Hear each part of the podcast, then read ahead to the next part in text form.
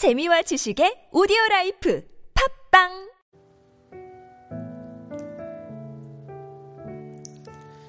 할렐루야 지구촌 사랑교회 성도 여러분 오늘 금요 어, 성경 통독 시간에는 음, 마태복음 16장에서 20장까지 말씀을 함께 어, 통독하는 시간을 갖도록 하겠습니다. 말씀을 통해서 더 하나님을 알아가고 예수 그리스도 그분의 뜻을 또 그분의 우리와 함께 하심을 또 우리에게 말씀하심을 어, 듣고 또 순종하는 이 시간 되기를 어, 간절히 소원합니다. 메시지 성경 마태복음 16장에서 20장 말씀입니다. 바리새인과 사두개인들이 또다시 예수께 달라붙어 자신을 입증해 보이라고 몰아세웠다. 예수께서 그들에게 말씀하셨다. 너희 속담에 저녁 하늘이 붉으면 날씨가 좋고 아침 하늘이 붉으면 날씨가 굳다고 했다. 너희가 날씨는 쉽게 내다보면서 어째서 시대의 표적을 읽을 줄 모르느냐? 악하고 엄난한 세대가 항상 표적과 기적을 구한다. 너희가 얻을 표적은 요나의 표적뿐이다. 그러고서 그분은 발길을 돌려 떠나셨다. 호수 건너편으로 가는 길에 제자들이 깜빡 잊고 빵을 가져오지 않은 것을 알았다. 마침 예수께서 그들에게 바리새인과 사두개인의 누룩을 각별히 주의하라 하여라라고 말씀하셨다. 제자들은 예수께서 빵을 잊어버린 것을 꾸짖으신 줄 알고 수근거리며 대책을 논의했다. 예수께서 그들이 하는 일을 아시고 말씀하셨다. 어째서 빵을 잊어버린 것을 가지고 이렇게 걱정스레 수근거리느냐? 믿음이 적은 사람들아, 아직도 알아듣지 못하겠느냐? 빵 다섯 개로 오천 명을 먹고 거둔 조각이 몇 바구니며 빵 일곱 개로 사천 명이 먹고 거둔 나머지가 몇 바구니였느냐? 빵이 문제가 아니라는 것을 아직도 모르겠느냐? 문제는 누룩 바리새인과 사두개인의 누룩이다. 그때서야 그들은 알아들었다. 예수께서는 먹을 것이 아니라 가르침, 곧 바리새인과 사두개인의 가르침을 걱정하셨던 것이다. 예수께서 빌립보의 가이사라에 있는 마을에 이르러 제자들에게 물으셨다. 사람들이 인자를 누구라 하더냐? 제자들이 대답했다. 세례자 요한이라고 하는 사람들도 있고 엘리야라고 하는 사람들도 있고 예레미야나 다른 예언자 가운데 한 사람이라고 하는 사람들도 있습니다. 예수께서 곧바로 물으셨다. 그러면 너희는 어떠냐? 너희는 나를 누구라고 하느냐? 시몬 베드로가 말했다. 주님은 살아계신 하나님의 아들이시며 그리스도 곧 메시아이십니다. 예수께서 대답하셨다. 요나의 아들 시모나, 너는 하나님의 복을 받았다. 너의 그 대답은 책이나 교사들한테서 나온 것이 아니다. 하늘에 계신 내 아버지 하나님께서 친히 내게 참으로 내가 누구인지 그 비밀을 알려주셨다. 이제 내가 누구인지, 참으로 내가 누구인지 내가 알려주겠다. 너는 베드로 곧 바위다. 이 바위 위에 내가 내 교회를 세울 것이다. 그 교회는 지옥의 문들조차도 막아서지 못할 만큼 그 세력이 널리 펼친 것이다. 그들이 다가 아니다. 너는 어떤 문이라도 여는 열쇠를 받아서 하나님 나라에 아무 제약 없이 자유롭게 드나들게 될 것이다. 하늘과 땅, 땅과 하늘 사이에 더 이상 장벽이 없을 것이다. 땅에서 예는 하늘에서도 예이고 땅에서 아니요는 하늘에서도 아니요이다. 예수께서 제자들에게 비밀을 지킬 것을 엄히 명하셨다. 그리고 그분이 메시아이심을 아무에게도 말하지 않겠다는 다짐을 그들에게서 받으셨다. 예수께서 이제 자신이 예루살렘으로 가서 종교 지도자들의 손에 처참한 고난을 받아 죽임을 당하고 사흘째 되는 날에 다시 살아나야 할 것을 제자들에게 밝히 말씀하셨다. 베드로가 그분을 붙들고 항의했다. 절대 안 됩니다. 주님. 절대로 있을 수 없는 일입니다.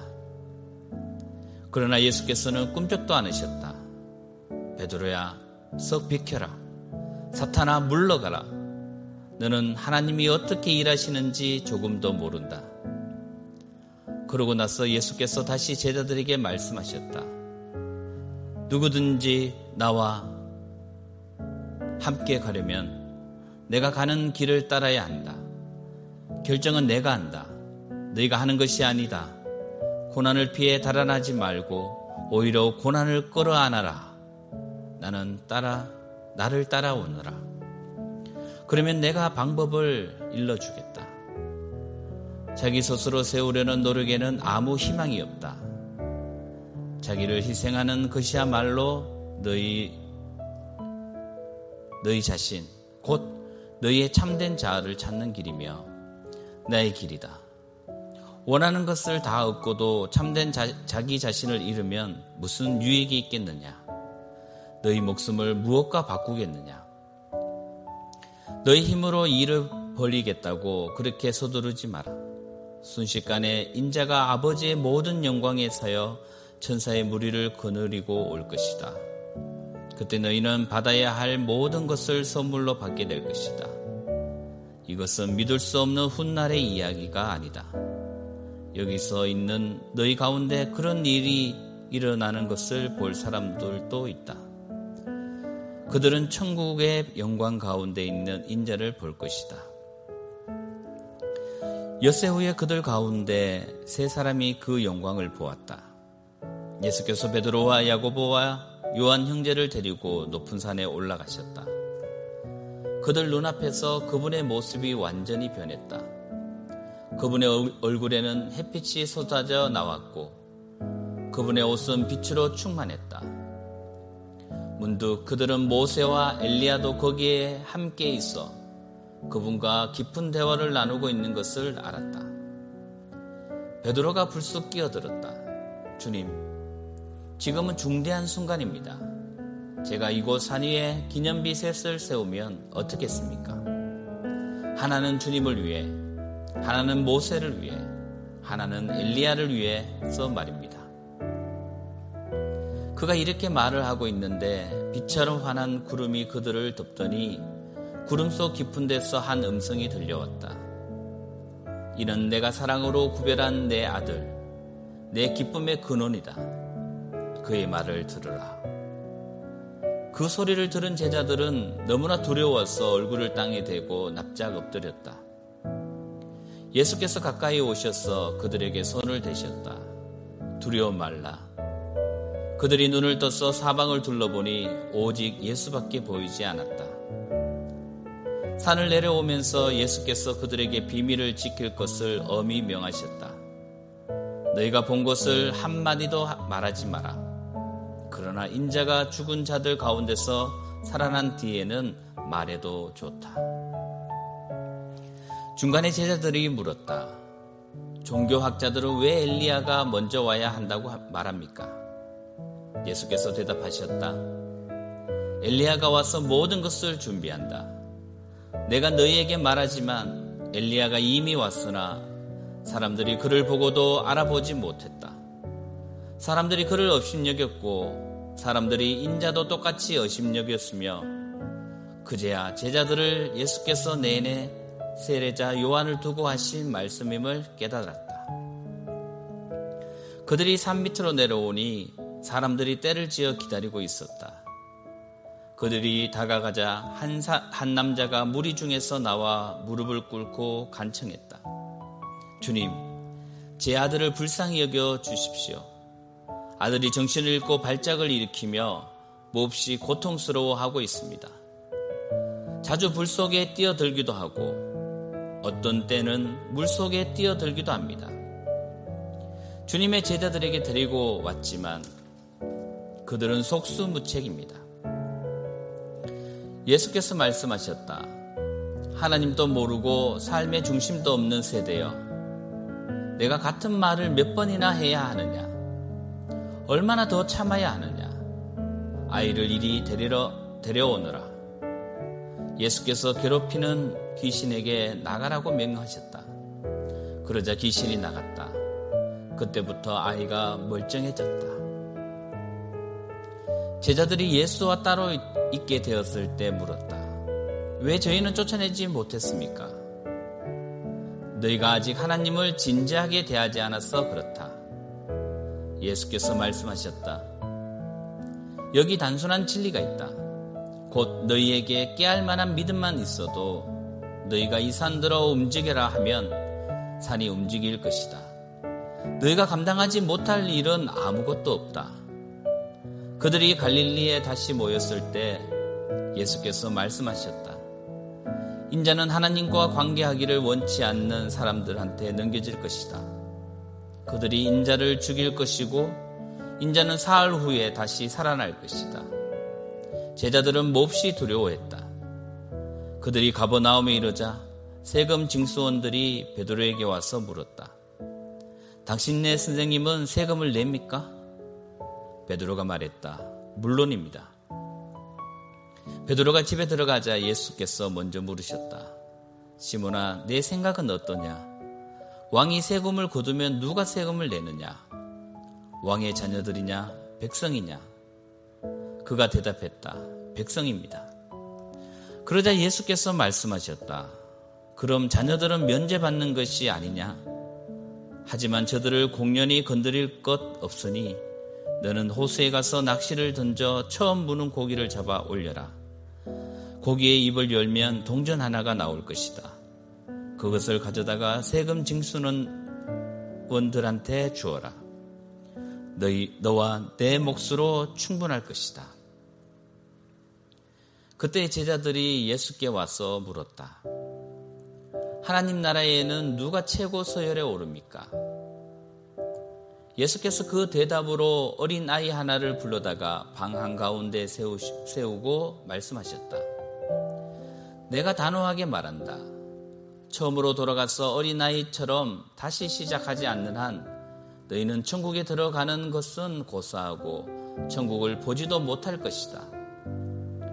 누구든지 이 아이처럼 꾸밈없이 순진해지면 하나님 나라에서 높은 서열에 들 것이다. 또한 너희가 나를 생각해서 어린아이 같은 사람을 받아들이면 곧 나를 받아들이는 것과 같다. 그러나 너희가 그들을 괴롭히고 못살게 굴거나 그들의 순진한 믿음을 이용하면 너희는 곧 후회하게 될 것이다. 그럴 바에는 차라리 너희 목에 맷돌을 달고 호수 한복판에 빠지는 편이 낫다. 이 어린아이처럼 하나님을 믿는 사람들을 괴롭히는 세상에 화가 있을 것이다. 그렇잖아도 괴로움을 피할 수 없는데 너희까지 더 힘들게 할 필요는 없다.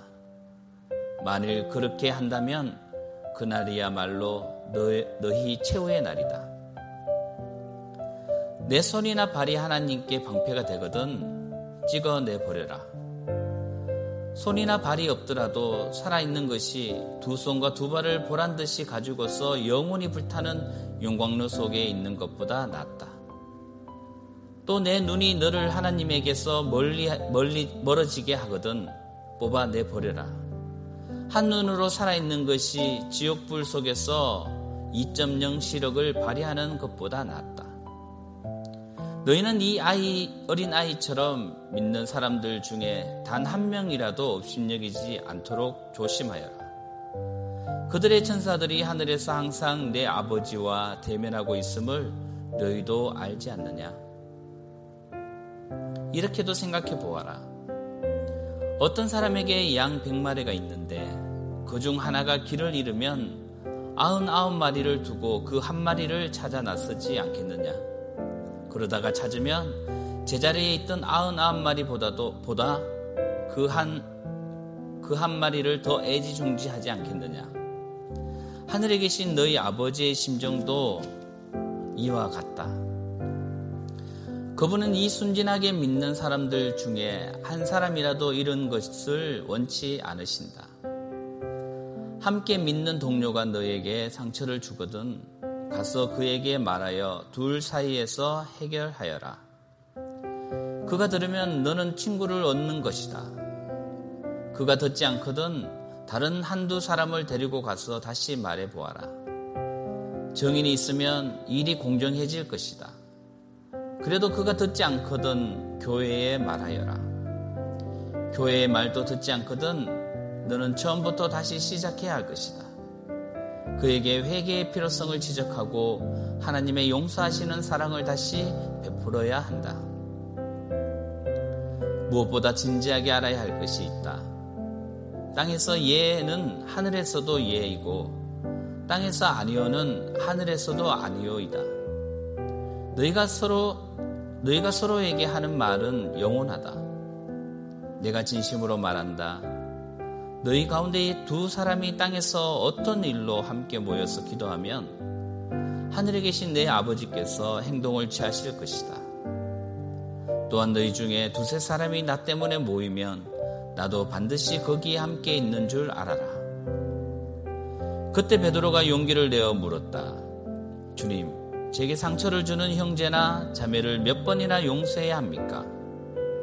일곱 번이면 되겠습니까? 예수께서 대답하셨다. 일곱 번이라 어림도 없다. 일곱 번을 일흔 번이라도 그렇게 하여라. 하나님 나라는 종들의 빚을 정산하기로 한 어떤 왕과 같다. 정산이 시작되자 빚이 10억 원이나 되는 한 종이 왕 앞에 불러, 불려왔다. 그는 빚을 갚을 수 없으므로 왕은 그 사람과 처자식과 살림을 몽땅 노예 시장의 경매로 내다 팔라고 명했다. 그 가련한 사람은 왕의 발 앞에 엎드려 애원했다. 조금만 시간을 주시면 다 갚겠습니다. 애걸하는 그 모습이 따뜻한 왕은 빛을 탕감하고 그를 풀어주었다. 그 종이 밖에 나가자마자 자기한테 10만 원을 빚진 동료 종과 마주쳤다. 그런 동료의 멱살을 잡고는 당장 갚으라고 닥달했다. 그 가련한 사람은 엎드려 애원했다. 조금만 시간을 주면 다 갚겠네. 그러나 그는 끄떡도 하지 않았다. 그는 동료를 잡아다가 빚을 갚을 때까지 감옥에 가두었다. 이 모든 일을 지켜본 다른 종들이 이를 괘씸히 여겨 왕에게 낱낱이 아뢰었다. 왕은 그 사람을 불러서 말했다. 이 약한 종아, 내가 나의, 나에게 자비를 구하기에 나는 내 빛을 전부 탕감해 주었다. 그러면 너도 자비를 구하는 내 동료 중에서 자비를 베풀어야 마땅하지 않느냐? 왕은 불같이 노하여 그 빛을 다 갚을 때까지 그를 엄하게 다루었다. 너희 각 사람이 자비를 구하는 사람을 조건 없이 용서하지 않으면 하늘에 계신 내 아버지께서도 너희 각 사람에게서 똑같이 하실 것이다. 예수께서 이 가르침을 마치시고 갈릴리를 떠나 요단, 요단강 건너편 유대 지방으로 지나가셨다. 그곳에서 큰 무리가 따라오자 예수께서 그들을 고쳐주셨다. 하루는 바리새인들이 그분을 귀찮게 했다. 무엇이든 이유만 있으면 남자가 아내와 이혼하는 것이 율법에 맞습니까? 예수께서 대답하셨다.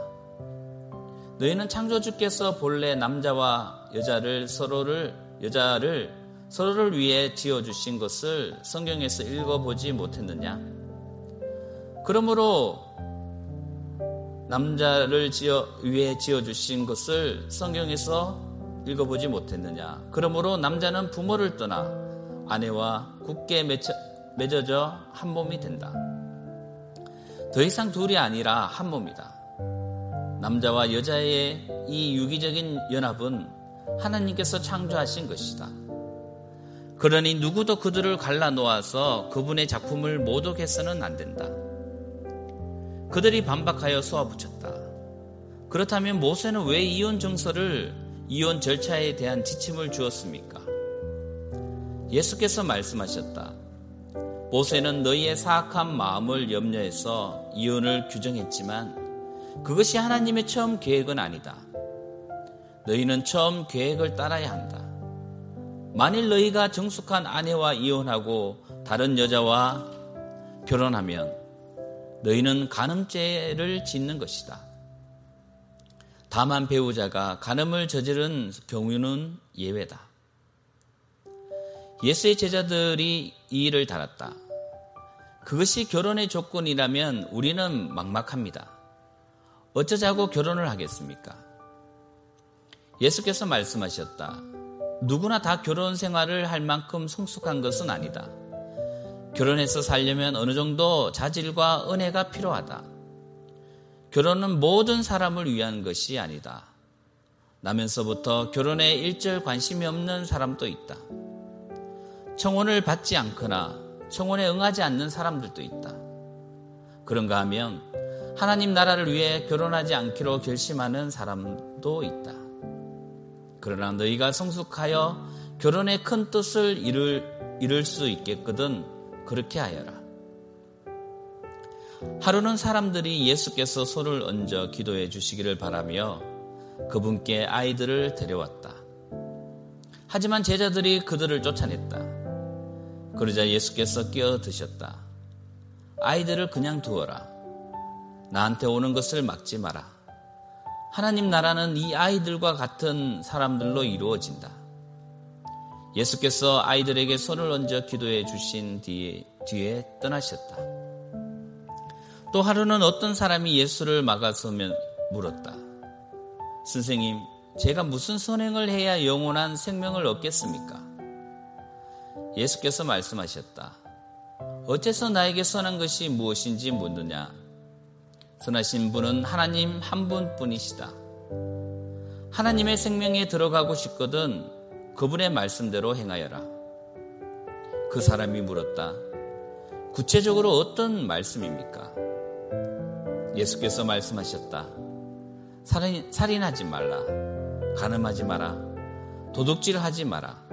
거짓말하지 마라. 내 부모를 공경하라. 그리고 내 자신을 사랑하듯이 내 이웃을 사랑하라. 그 젊은이가 말했다. 제가 그것들은 다 지켰습니다. 무엇을 더 해야 하겠습니까? 예수께서 대답하셨다. 내게 있는 것 전부를 드리려거든 가서 내 재 산을 팔아서 가난한 사람들에게 다 주어라. 그러면 내 모든 부가 하늘에 있게 될 것이다. 그런 다음 와서 나를 따르라.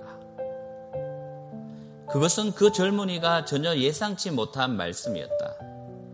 그는 기운이 쭉 빠져 예수를 떠나갔다. 그는 많은 것을 움켜쥐고 있어서 차마 그것을 놓을 수 없었다. 그가 떠나가는 모습을 보며 예수께서 제자들에게 말씀하셨다. 부자가 하나님 나라에 들어가는 것이 얼마나 어려운지를 아느냐? 내가 너희에게 말한다. 부자가 하나님 나라에 들어가는 것보다 낙타를 급히 몰아 바늘길을 통과하는 것이 더 쉽다. 제자들이 망연자실했다. 그러면 어느 누가 가망이 있겠습니까? 예수께서 그들을 유심히 바라보며 말씀하셨다. 너희 힘으로 해낼 수 있다면 생각하면 전혀 가망이 없다. 그러나 하나님께서 하실 수 있다고 믿으면 얼마든지 가능한 일이다. 그러자 베드로가, 베드로가 맞장구를 쳤다. 우리는 모든 것을 버리고 주님을 따랐습니다. 그래서 우리가 무엇을 얻겠습니까? 예수께서 대답하셨다. 그렇다. 너희는 나를 따랐다. 세상이 재창조되고 인자가 영광 가운데 다스릴 때 나를 따르던 너희도 이스라엘 열두 지파, 지파를 시작으로 함께 다스릴 것이다. 너희뿐 아니라 누구든지 나 때문에 집이나 가족이나 땅이나 그 뭐, 무엇이든 희생하는 사람은 그 모든 것을 백배로 돌려받을 것이다. 영원한 생명을 덤으로 받는 것은 말할, 것, 말할 것도 없다. 이것은 위대한 반전이다. 먼저였으나 나중이 되고, 나중이었으나 먼저 될 사람이 많을 것이다. 하나님 나라는 아침 일찍 자기 포도원에서 일할 일꾼들을 고용하러 나간 재산 관리인과 같다. 일꾼들은 일당 5만 원에 합의하고 일하러 갔다. 얼마 후 9시쯤에 관리인은 동네 공터에서 일 없이 어슬렁거리고 있는 다른 사람들을 보았다.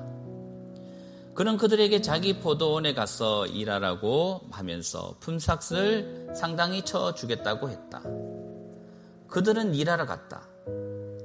관리인은 정오에도 그리고 3시에도 똑같이 그렇게 했다. 5시에 나가, 5시에 다시 나가 보니 아직도 서성거리는 사람들이 있었다. 그가 말했다.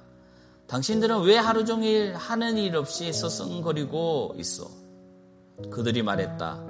아무도 우리를 써주지 않았어 그렇습니다. 관리인은 그들에게 자기 포도원에 가서 일하라고 했다. 드디어 하루 일이 끝나자 포도원 주인이 작업 반장에게 지시했다. 일꾼들을 불러서 품삯을 주어라. 나중에 고용한 사람부터 시작해서 먼저 온 사람까지 그렇게 하여라.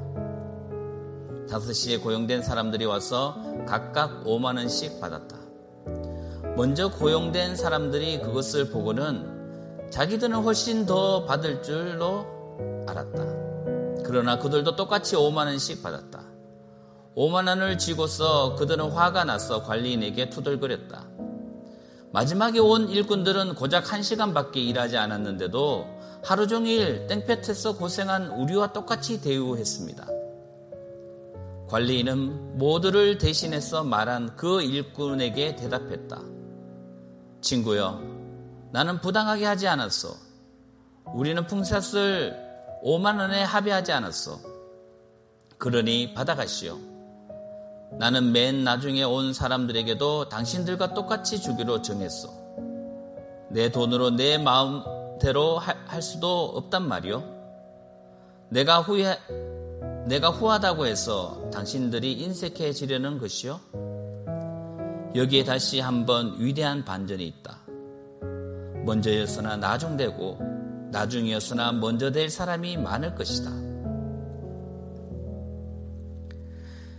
예수께서 예루살렘을 향해 한참을 가시다가 열두 제자, 를 길가로 따로 불러 말씀하셨다.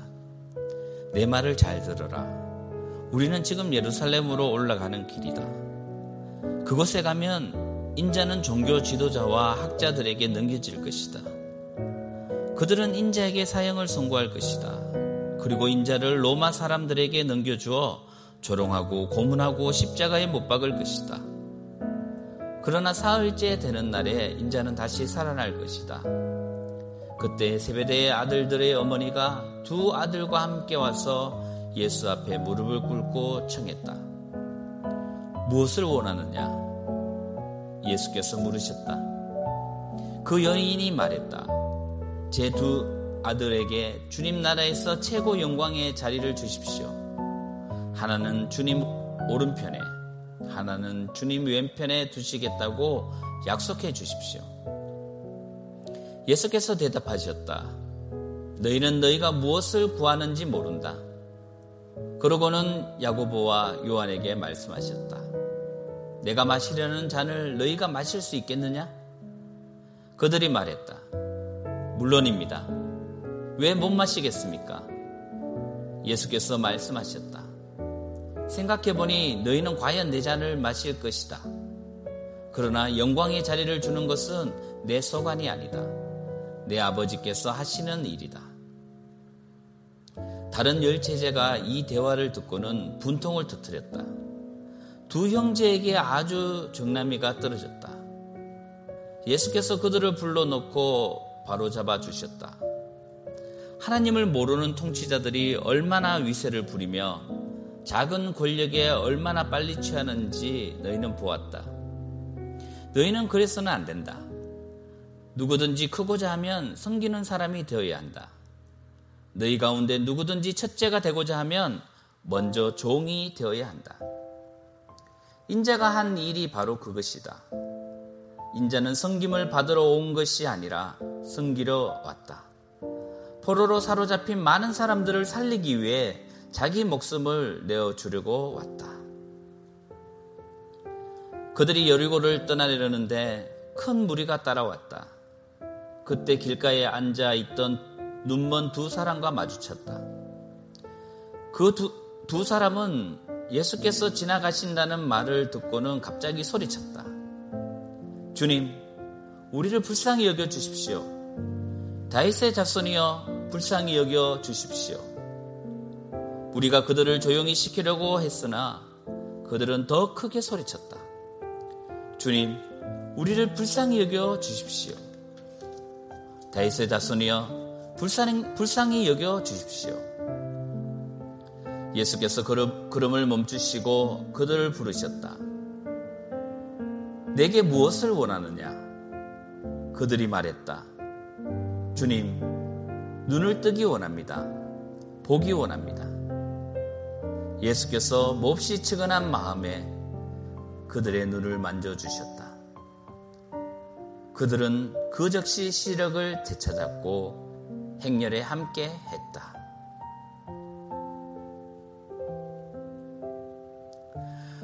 오늘 어, 마태복음 16장에서 20장 말씀까지 함께 어, 읽었습니다. 오늘 우리에게 주시는 이 말씀을 통해서 우리의 삶 가운데 주님의 뜻에 합당한 삶을 또 주님을 더욱 사랑하며 우리의 모든 문제가 주님의 손에 있음을 알고 주님께 기도하며 주님께 온전히 의지하는 우리들 되기를 원합니다. 여러분 한 주간 평안하시고 또 주일 예배 가운데 함께 만나도록 하겠습니다.